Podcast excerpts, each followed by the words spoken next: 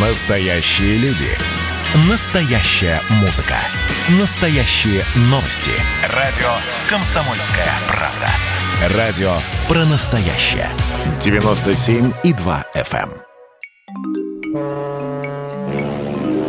Легки на подъем. Программа о путешествиях по России на радио «Комсомольская правда».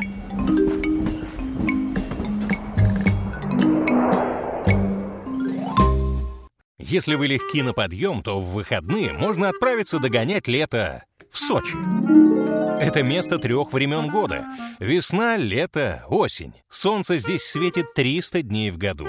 А в конце 19 века здесь было гиблое место. Сюда отправляли в ссылку из-за огромного количества болот. Они были полны малярийными комарами. 150 лет назад ничего не предвещало, что этот кошмар превратится в самый престижный курорт СССР и России.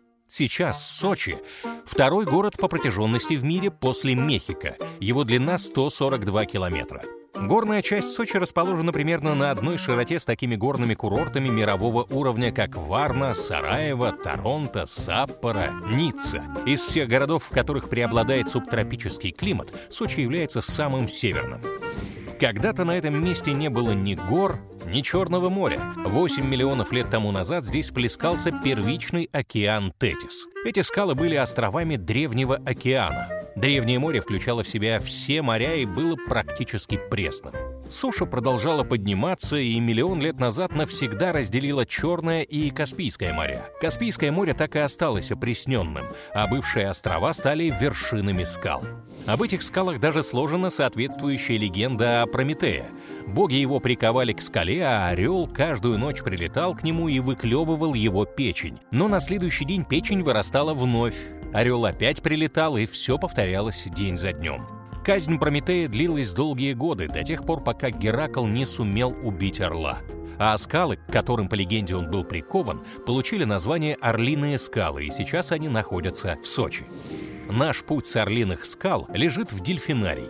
Единственная акула, обитающая в Черном море — колючая акула — катран. Не часто вырастает более полутора метров в длину, боится людей и редко подходит к берегу, держась холодных водных слоев на глубине. Самой опасной рыбой Черного моря считается морской дракончик. Живет он на дне, зарывшись в песок. Самое большое млекопитающее, обитающее в Черном море — дельфин. Он — символ этого края. Плутарх рассказывал, что дельфины спасли жизнь маленькому сыну Одиссея Телемаху, и благодарный отец велел вырезать изображение дельфина на своем перстне и щите. За убийство священного животного карали, как за убийство человека. А еще Аристотель сообщал, что дельфин млекопитающий, потому что дышит он не жабрами, а легкими. Детеныш дельфина рождается в воде, и мать выталкивает малыша на поверхность для первого вдоха. Главное отличие дельфинов от рыб в том, что новорожденные дельфины питаются молоком матери, поэтому и название – млекопитающее. Дельфины издают в воде щелкающие звуки, с силой пропуская воздух через мускульные мешки, спрятанные по обеим сторонам лба. Звуковая волна отражается от предмета, и дельфин улавливает ее двумя узкими нервными каналами в нижней челюсти и затем ушами. Наблюдая за этими животными, люди сконструировали эхолокатор. Язык дельфинов — это загадка. Поодиночке они молчат, а находясь компанией в одной бухте или одном бассейне, весело болтают, свистят, щебечут, щелкают. Никогда, кстати, не перебивают друг друга. Среди этих звуков можно услышать предупреждение об опасности, деловое сообщение о косяке рыбы, сигналы тревоги, радостные возгласы, приветствия. А поскольку они могут воспроизводить звуки нашей речи, то не только в фантастических книгах, но уже в научных статьях разрабатываются способы обучения наших морских братьев человеческому языку. В прошлом и позапрошлом веках курорты с неудобным тогда каменистым пляжем посещали не ради купания. Приезжали лечиться, дышать целебным воздухом. Бархатным сезон назывался из-за дорогих бархатных нарядов, в которых щеголяла богатая публика. Начинался бархатный сезон не в сентябре, как теперь, а весной, с последней недели Великого Поста. А теперь из 19 века мы совершим головокружительный прыжок в более древнее прошлое.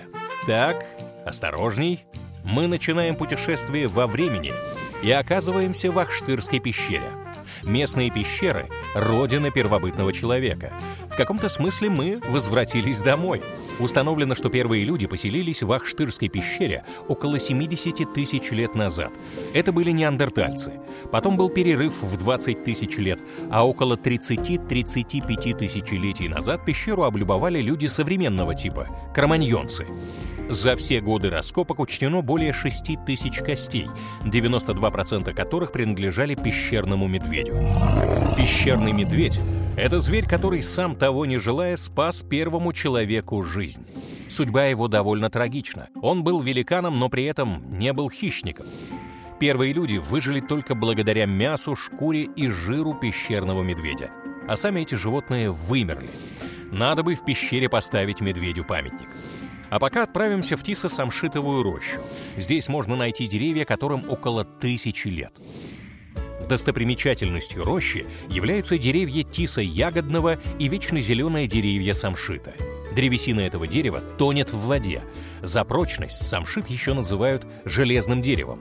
Самые крупные экземпляры тиса имеют в высоту до 30 метров и возраст до 2000 лет. А еще здесь живут самые приветливые люди – Давным-давно Бог решил разделить земли между народами. Все пошли навстречу с Богом, а Адык по дороге увидел больного человека. Он стал за ним ухаживать. Через три дня больной выздоровел. Адык опоздал на встречу с Богом, и тот сильно рассердился. Но выслушал Бог Адыга с большим вниманием и уважением и сказал следующие слова — Среди живописных гор, в месте, где текут чистые реки, где бушует синее теплое море, где природа добра и богата, я присмотрел для себя земли. Так уж и быть, за заслуги твои я уступлю тебе и твоему племени эти сказочные места. Вот так в мифах и легендах рассказывается история Сочи, а вы можете увидеть это собственными глазами и за одни выходные совершить путешествие во времени. Из всех крупных городов России в Сочи летают самолеты. Билеты стоят от полутора тысяч рублей. Сочи – место популярное. Надо признать, что в последние годы цены на курорте заметно выросли. Но здесь всегда есть выбор, где жить, где перекусить и что посетить. И качество отдыха зависит не только от финансовых возможностей, но и от собственной фантазии. Хороших вам выходных!